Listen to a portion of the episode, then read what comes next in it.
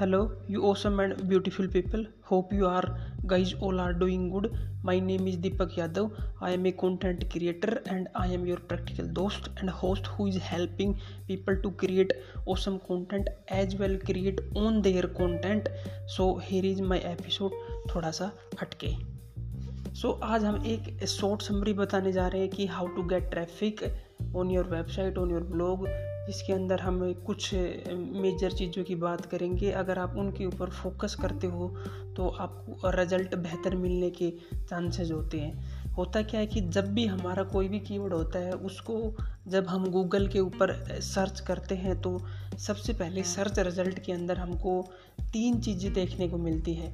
एक तो कोई भी जो ब्लॉग होता है उसका हमको एक टाइटल देखने को मिलता है। और उसके नीचे हमको एक ब्रीफ मेटा डिस्क्रिप्शन देखने को मिलता है और जो सबसे ऊपर होता है, वहाँ पर हमको एक यूआरएल देखने को मिलता है।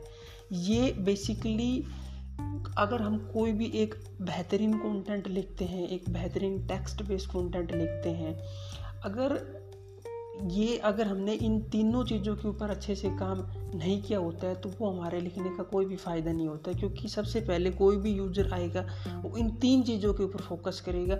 इन तीन चीज़ों के ऊपर फोकस करने के बाद ही वो आपके कंटेंट के ऊपर जाएगा और आपके कंटेंट को रीच आउट करेगा और आपके कंटेंट को पढ़ेगा।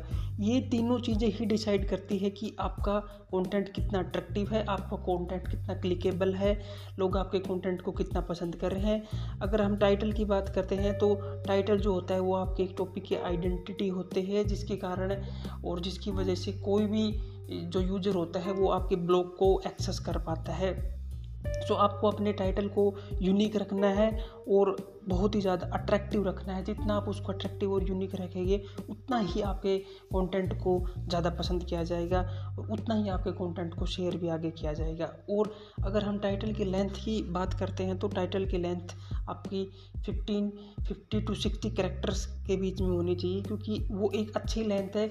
अगर आप उससे कम रखते हो तो यूज़र्स को समझ नहीं आता कि आपका टाइटल आपका कंटेंट किसके बारे में और आप इससे ज़्यादा लेकर जाते हो तो वहाँ पर ए, एक तो गूगल उसको ऑटोमेटिकली वहाँ से कट डाउन कर देता है और दूसरा यूज़र के लिए वो बहुत ही ज़्यादा ओवरवेल्म हो जाता है जिसकी वजह से यूज़र उसको समझ नहीं पाते। इसलिए आपको उसको you must keep your title length between fifty to sixty character वो एक बहुत ही अच्छा लेंथ है। अगर हम अगले जो मेटा डिस्क्रिप्शन है, उसकी बात करते हैं तो वो एक शॉर्ट इन्फॉर्मेशन प्रोवाइड कराता है आपके कंटेंट के बारे में।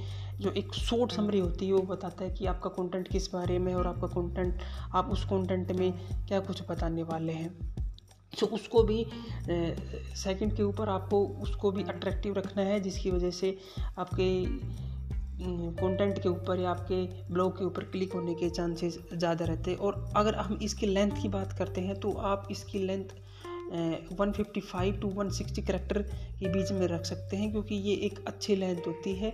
इस लेंथ में आप जो भी अपने कंटेंट के बारे में बताना चाहते हैं, वो बहुत ही आसानी के साथ में बता सकते हो। तो तीसरा नंबर पर जो चीज़ है, वो है U R L U R L जो होता है, वो U R L is the address of your web page ये आपके वेब पेज का एक एड्रेस होता है।